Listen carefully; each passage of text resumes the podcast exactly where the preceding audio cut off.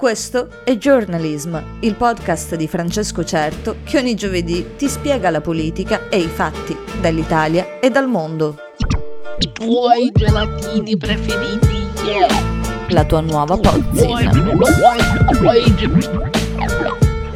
I tuoi gelatini preferiti. Cosa succede all'interno del Movimento 5 Stelle? Questa è la domanda che torna puntuale su ogni mezzo di informazione in questi giorni. Nell'afa di un'estate in arrivo tra richiami vaccinali, mascherine varianti che sembrano usate in maniera strategica per tenere il guinzaglio corto, si intende sempre dal punto di vista della comunicazione e non della scienza, ecco che il Movimento 5 Stelle trova il modo per riprendersi la scena. Eh sì, perché la prima reazione alla rottura tra Giuseppe Conte e Beppe Grillo è stata Ah, ma questi esistono ancora? Non per algida distanza politica, proprio un'amnesia, visto che l'ex premier era sfumato tra le promesse di leadership, mentre Grillo appare come quelle tasse annuali, tipo quelle per il rinnovo del tesserino giornalistico. Promesse di leadership, dicevamo, perché sin dal suo addio a Palazzo Chigi, con il successivo incarico a Mario Draghi, l'avvocato del popolo era stato insignito del compito di portare il movimento al prossimo livello. Una storia d'amore talmente paracula da non sembrare vera, con Beppe Grillo da una parte innamorato di Draghi per una transizione ecologica, poi affidata ai renziani, e dall'altra prossimo ad affidare al conte trombato la sua creatura. L'amnesia di cui parlavamo però diventa reale perché di acqua sotto i ponti ne è trascorsa parecchia, senza che questo passaggio di consegne arrivasse davvero. Qualche scossetta di assestamento, come l'addio alla piattaforma Rousseau e di conseguenza il distacco da Davide Casaleggio. Un addio, quello, diventato mossa strategica di Conte per accentrare potere e togliere voce a questa idea di far politica così partecipata. Pochino, però, perché nel frattempo tra Conte e Grillo il feeling scemava, tanto da non arrivare mai a una vera e propria leadership. Il Movimento 5 Stelle vive un momento complicato dal post-governo Conte, visti anche gli addii di storici componenti come Lezzi e Morra, spinti dall'anatema di Alessandro Di Battista verso l'anima del movimento stesso. Da una parte ci sono quindi gli scissionisti, dall'altro il democristiano travestito da ministro Luigi Di Maio, che è bravissimo nel non dire mai nulla, ma restare sempre a galla. Di Maio passerà all'incasso, come tutti quelli che non si espongono mai.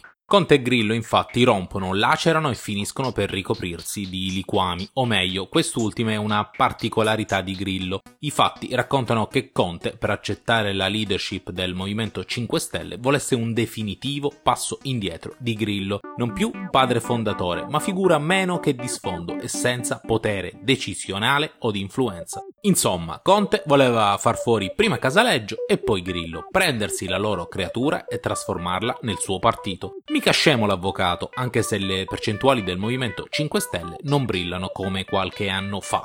Alle richieste di Conte sono arrivate le risposte di Grillo. Non ha capacità politiche e manageriali, la sua visione è seicentesca. Grazie Beppe, diccelo adesso, dopo che gli abbiamo affidato un anno e mezzo di emergenza sanitaria. Scherzi a parte, ma mica tanto, dato che il pavone Conte ci ha riempito di dirette Facebook e basta. Le parole di Grillo sono tombali perché da queste indietro non si torna, anzi indietro si torna, ma nel tempo e nella restaurazione. Grillo è pronto a ricucire i rapporti con Casaleggio, tanto che ha già annunciato che si voterà su Rousseau il futuro del movimento. Tanto basta, ma Conte non esce sconfitto, perché l'avvocato giocava su due tavoli. Sul primo voleva prendersi i 5 stelle, sul secondo lavorava per tenersene una parte.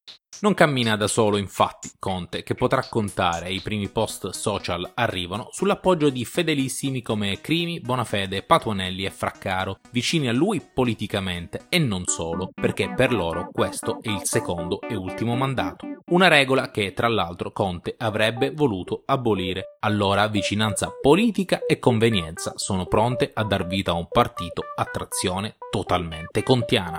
Grillo avrà pronta una sfilza di insulti maleducati per apostrofare chi andrà via, come suo stile impone. Il nemico dell'educazione non si smentirà, la sua strategia sarà chiara e mirerà a far passare Conte e Sodali come miserabili accattoni, oltre che incompetenti. Peccato li abbia avuti in casa per dieci anni, oltre ad avergli dato in mano un governo per due anni e mezzo. E mica è finita, dato che il Movimento 5 Stelle appoggia anche il governo Draghi. Con Grillo resterà parte dello storico movimento con i possibili rientri di Lezzi e Morra e chissà di Battista. Intanto però la leadership ha un solo candidato, Luigi Di Maio. Ministro degli esteri, fa già ridere così, ma pronto a tornare nel ruolo che aveva perso per dare vita al primo governo Conte e accarezzare Salvini nell'idea di pesare un po' meno. All'interno del Movimento 5 Stelle, infatti, pare come solida e affidabile la guida Di Maio, considerato il miglior politico in grado di guidare il movimento secondo le linee storiche.